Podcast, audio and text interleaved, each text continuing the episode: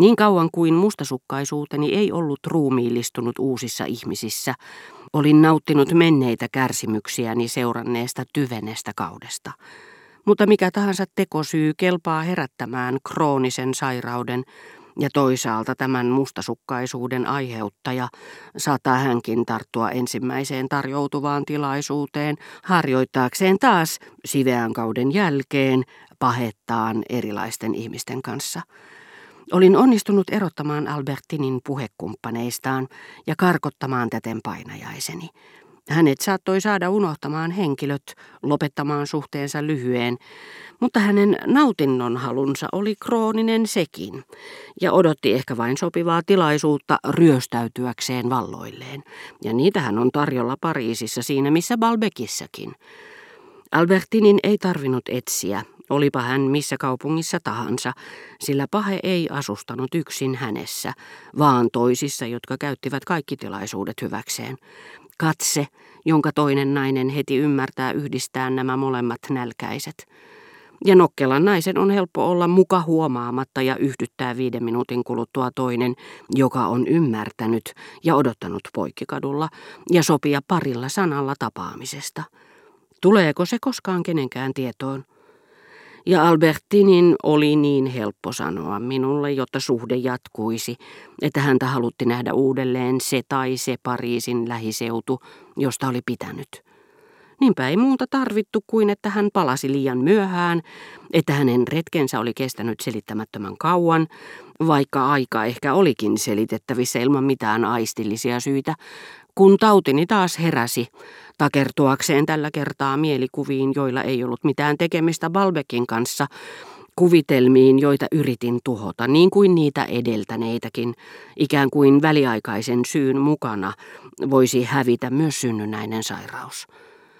Näissä tuhotöissä apunani olivat Albertinin kyky muuttua ja unohtaa, hänen kykynsä suorastaan vihata tunteittensa viime kohdetta, mutta en tiedostanut, että joskus aiheutin joillekuille tuntemattomille, joiden kanssa hän vuoron perään oli iloitellut syvää tuskaa, ja että aiheutin sitä turhaan, sillä heidät hylättäisiin, mutta korvattaisiin, ja näiden lukuisten kevyesti hylättyjen reunustaman tien rinnalla kulkisi toinen, omani, säälimätön tie, harvoine ja lyhyine lepohetkineen, joten jos olisin järkevästi ajatellut kärsimykseni, eivät voineet päättyä kuin itseni tai Albertinin myötä.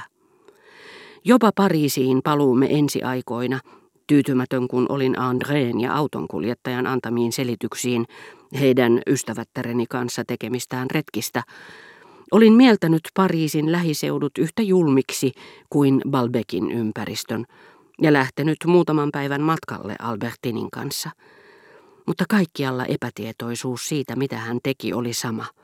Mahdollisuudet pahaan yhtä monet, silmälläpito entisestään vielä paljon hankalampaa, joten palasin hänen kanssaan Pariisiin.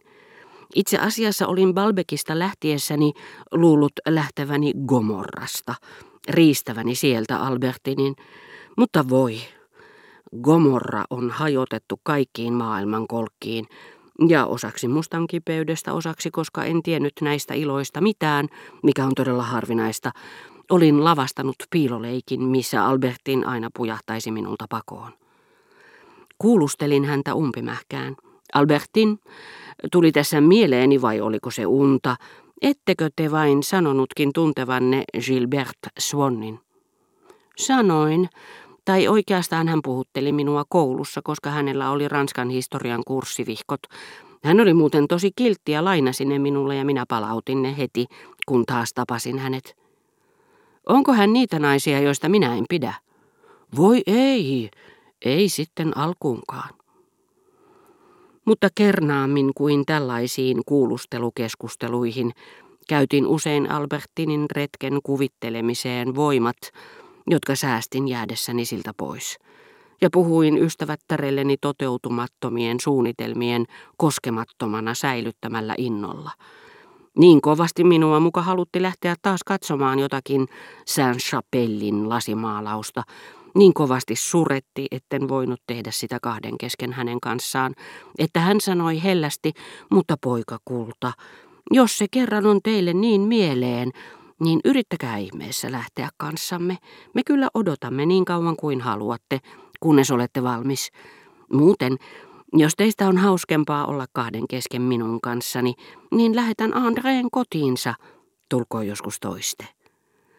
Mutta juuri nämä hartaat pyynnöt vahvistivat rauhallista mielentilaa, missä saatoin antaa myöten halulleni jäädä kotiin.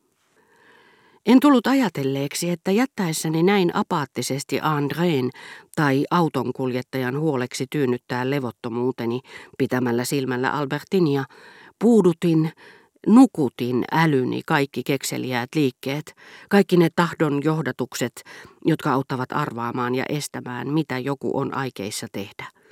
Vaara on sitä suurempi, kun mahdollisuuksien maailma on aina ollut minulle luonnostaan avoimempi kuin todellinen sattumuksista tehty. Siten oppii tuntemaan sielun, mutta antaa ihmisten pettää itseään. Mustasukkaisuuteni siirtyi mielikuvista kärsimyksiin. Se ei syntynyt todennäköisyyksistä. Mutta yksilöiden ja kansakuntien elämässä saattaa koittaa hetki, ja niin oli minunkin kohdallani käyvä, jolloin niillä on oltava sisimmässään käytettävissä poliisikomentaja, selvänäköinen diplomaatti, suojelupoliisin päällikkö, joka ei uneksi kaikissa neljässä ilmansuunnassa tarjoutuvista mahdollisuuksista, vaan järkeilee. Jos Saksa julistaa näin, se tarkoittaa, että se aikoo tehdä jotakin muuta, mutta ei mitään epämääräistä, vaan nimenomaan sitä taikka tätä, ja on mahdollisesti jo alkanutkin jos se tai se henkilö on paennut. Hän ei ole suunnistanut kohteisiin A, B, D, vaan kohteeseen C, ja meidän on kohdistettava etsinnät sille alueelle, ja niin edelleen. Ikävä kyllä päästin puutumaan ja kuihtumaan tämän kyvyn, joka ei ollut minussa kovin kehittynyt, totutellessani olemaan tyyni muiden valvoessa puolestani. Miksi taas halusin näin? Siitä minun olisi ollut vaikea puhua Albertinille. Selitin, että lääkäri oli käskenyt minun pysyä makuulla. Se ei ollut totta.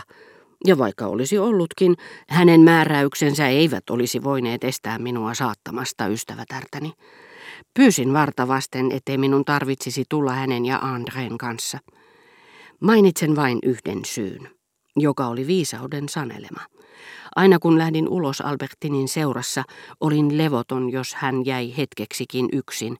Kuvittelin, että hän oli puhunut jollekulle tai vain katsonut jotakuta. Ellei hän ollut erinomaisella tuulella, ajattelin, että jokin suunnitelma meni takiani myttyyn tai siirtyi tuonnemmaksi. Todellisuus on vain alkusysäys tuntemattomaan, tielle, jota ei voi kovin pitkälle kulkea. Parempi, ettei tiedä mitään ajattelee mahdollisimman vähän, pitää mustasukkaisuutensa erossa konkreettisista yksityiskohdista. Ikävä kyllä ulkoisten tapahtumien puutteessa sisäinen elämä matkaan saattaa omat välikohtauksensa. Albertinin retkille en osallistunut, mutta yksinäisissä mietteissäni kohtaamani sattumukset tarjosivat minulle joskus tuollaisia totuuden sirpaleita, jotka magneetin lailla vetävät puoleensa jotakin tuntematonta ja tuota pikaa myös tuskallista. Vaikka kuinka eläisi kuin sukelluskellon alla, mieleyhtymät ja muistot jatkavat leikkiään.